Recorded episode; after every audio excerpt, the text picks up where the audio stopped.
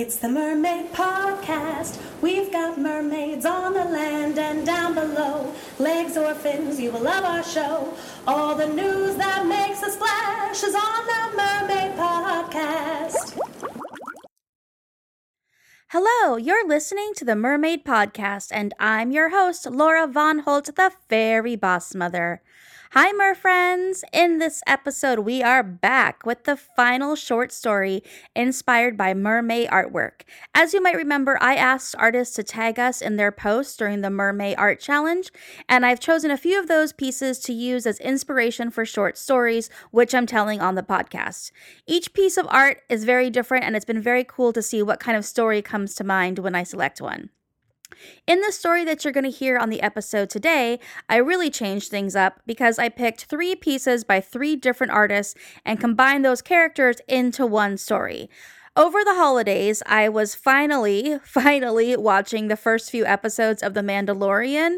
I know I'm very late to the game, but I can think that you will definitely be able to see the influence of Baby Yoda in this story. Who doesn't love Baby Yoda? I was very inspired. So the story that you're going to hear today is told in 3 parts, and all parts are in this episode. You won't have to go anywhere else or wait to hear them. All 3 parts are in this episode. And the way that I told the story, though, is that it definitely serves as kind of a prologue to something that could be longer. So if you like it, please let me know, because that would encourage me to continue. You can let me know by commenting on our Instagram or our Facebook. We are at Mermaid Podcasts pretty much everywhere. You can send an email to podcast@cinderly.com. But yeah, if you like it, let me know so that I will know that you want more. Otherwise, this will be it. And as for the artwork that inspired me, the 3 pieces I chose are by Instagram users at Dual Artista, at Frankly_Grant, and at Little Wing Studios. And I want to give them a shout out and thank them for their generosity in this collaboration. They were excited when I told them that they were going to get these stories. And it's just been so nice with all of the artists in these 3 episodes to interact with them and do this. So thank you to them. And it was fun. So I will describe the art now so you have something in your head when I'm telling the story. So the piece that inspired part 1 is by at Dual Artista, and it's called Pirate Plus Orphan. And it features a female pirate who is holding a weapon. She looks a little roughed up, and she has a little mermaid wrapped in her dress, kind of like in a baby sling. And the piece that inspired part 2 is by at Frankly_Graham. It's called Siren Saphira. I'm saying Saphira. It might be Saphira, but I'm saying Saphira. And that features a mermaid who is modeled after the characters in the TV show Siren. The mermaid has a pink barbed tail, webbed hands with claws, sharp teeth, blonde hair. She looks very aggressive and also has a pink glow. Mm-hmm. And the piece that inspired part 3 is by at Little Wing Studios. It features a siren with a black tail that has 2 glowing spots on it and glowing fins. She has long black hair that floats in the water and holds the decapitated head of a man. So, as you can tell, I was very happy to have a lot to work with. There was a lot of stories just in those in that artwork, and there was a lot to work with for a story. Additionally, some people have asked me about the opportunity to read these stories in addition to listening to them on the podcast. So what I'm going to do is I'm going to put a link to our newsletter in the show notes. And if you sign up for that newsletter, sometime in the next few weeks, I will send our email list a PDF of these stories. And that's how you can read them as well as listen to them on the podcast. So go to mermaidpodcast.com and you will see a link to sign up to our email list in the post for this episode. And now just a little bit of business. Before I read you the story, I want you to meet some friends of mine from the Frolic Podcast Network. Please meet a great podcast, Not Your Mom's Romance Book Club. Hi, my name is Ellen. And I'm Ellen's mom. And together we host Not Your Mom's Romance Book Club, part of the Frolic Podcast Network. Our podcast is basically like having a book club with your gal pal and her mom who thinks she's part of the gang and won't leave you alone. Lame, whatever. Kidding, to a degree. We post new episodes every Monday, and you can find us on social media at Not Your Mom's Rom. Find Not Your Mom's Romance Book Club wherever your favorite podcasts are sold for free. And happy romancing! The Last Merchild by Laura Von Holt. Part 1. The Orphan. The dusty saloon doors swung open. A few customers glanced at the newcomer, but most kept their grim, tired eyes on their mugs of weak ale. The no-name saloon was the sole drinking establishment on this little rock of an island, the only landform for hundreds of miles. The customers who darkened its doors were mercenaries, pirates, scavengers, and the odd explorer. All types preferred that everyone mind their own business, or else. So when the dreaded buccaneer, Moxie Von Danger, limped into the no-name saloon with a baby mermaid strapped to her chest, none of the riffraff in the saloon even blinked. The few patrons sitting at the bar cleared quickly away, giving a wide berth to Moxie Von Danger, the dangerous glint in her eye and the weapons holster slung low around her hips. "Hello, Crabs," she said, nodding to the crab-headed bartender.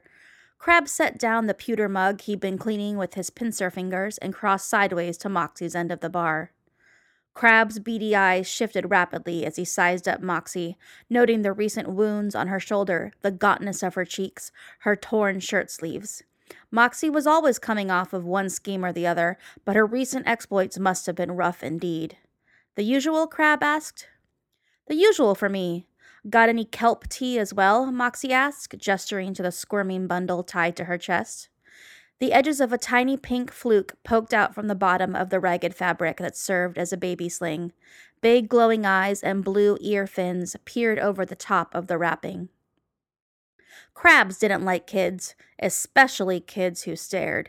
He tapped his pincers on the steel bar top nervously. "I don't serve minors, Moxie." Moxie pushed a few coins across the bar. "Maybe you could make an exception just this one time." Crab eyed the thick bronze coins. They were imperial coins, far more legitimate and valuable than the currencies that tended to traffic through the no-name saloon's cash register. Moxie added another coin to the pile. "A favor for a poor orphan." Crab scooped the coins into the pouch tied to his hard-shell waist. "I'll see what I can find," he said, and scuttled on his longest two legs, disappearing to the back room of the bar. Moxie sighed and hoisted the bundle higher on her chest. The mermaid child looked up at her and made a trilling sound. "Don't worry, little gal. We'll get you something to eat and somewhere to hide for a spell." "Ooh, ooh." The mermaid child gave a cheerful whale whistle that ended in a hiccup and continued to assess her surroundings with wide eyes. Moxie stroked the child's fine blonde hair. "For being the last of your kind," she said, "you sure are a happy one."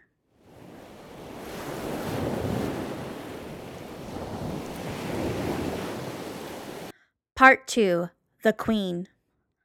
On the other side of the planet, in the darkest depths of the Violet Sea, the sirens were shrieking. They struck their spears angrily against the gray walls of their sacred sea cave. Their barbed tails thrashed and their eyes glowed red in the dark waters. "Silence!" screamed their queen.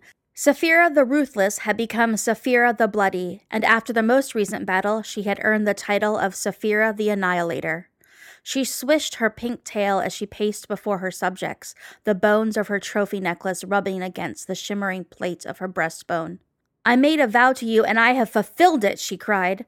"The mermaids have been struck from this world. The mermaids are no more." Deep from within the crowd, a voice of protest rippled through the water. "One still lives. The child still lives."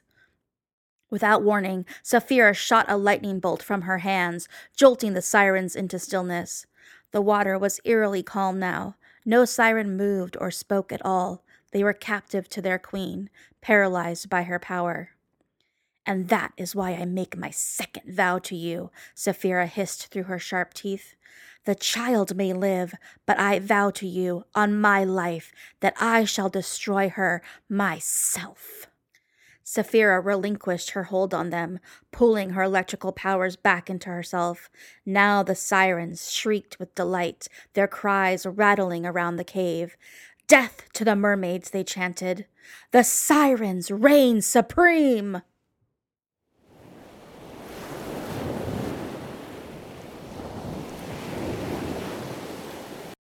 Part 3, The Outcast. Deep on the floor of the Crimson Sea, Ophira waited patiently for the ship she'd just sunk to settle. The whirlpool she created had mostly abated. The surface of the ocean still swirled, but the depths were calm enough for her to plunder the wreckage. Ophira swam through the ship's debris, pushing aside the human corpses that floated in her path. The bioluminescent spots on her black tail were the only light down here. She was alone, as usual, unless she counted the stiffs as company, which she didn't. They were collateral damage, unfortunate but necessary. Ophira had been shunned by the sirens since refusing to participate in the foaming, that dreadful day when the ocean had churned with the foamed remnants of massacred mermaids. Since that day, Ophira had swum through the 11 seas, searching for one thing and one thing only, revenge. She had scoured demolished sea caves, traded anything of value to aquatic raiders in exchange for information, and shacked up with any nomadic tribe that could help her, all in search of fulfilling her quest, to bring down the greedy, murderous sirens and their twisted kingdom. Her own sisters, her own family. She'd rather be related to a pile of fish rot than claim them as her kind. It burned to know that her twin sister Saphira was the worst of them all. Ophira located the entrance of the captain's quarters, moving aside the pale, slack remains of the poor guard who'd perished defending his leader's doors. It would be funny if it weren't so tragic. No man could defend themselves from a siren's death pool. Ophira swam past trunks of gold and bags of treasure, past the bodies of the high-ranked sailors who had had their last drink in the captain's salon. The ship had gone down so quickly, some of these men still clutched glasses in their warm hands. Ophira found the captain's bunk. She turned in circles, letting the blue light of her tail aid her in surveying the room. She ransacked the waterlogged bed and furniture until something in the desk gave way, something that revealed a secret compartment. Ophira's heart soared as she retrieved a small metal box. She wrestled with the latch until it relented, allowing her to finally see what she'd searched for so long. A golden locket in the shape of a scalloped clamshell. The lost locket, as legend had foretold. The lost locket, key to the lost palace, which was now hidden from this world. Years ago, the Lost Palace had been a wondrous place, the seat of the Mermaid Kingdom, where sirens were the mermaids' honored guests and friends, where both creature clans had coexisted happily. Until everything had changed. Until the sirens became murderous and evil. Spurred by Saphira's greed and her warped convictions that sirens were superior to mermaids, the sirens turned on their friends, attacking their homes and taking their lives. Then, the Lost Palace, through blood sacrifice and secret magic, had been hidden from this world, protected until it was safe from mermaids again. The Lost Palace would only return when the child who was prophesied finally held the key to the kingdom. The lost locket was the key to restoring the mermaids, to saving and replenishing their kind. And after the foaming, when the sirens had vowed to extinguish all mermaids, no matter what it took, Ophira had made a vow as well. She would give her life to see the reign of Saphira and the tyranny of the sirens ended forever. All that was needed to activate the lost locket, to find the lost palace, to defeat the sirens and to restore the mermaids, was to get this locket into the hands of one blue-eared, pink-finned, recently orphaned, tiny queen.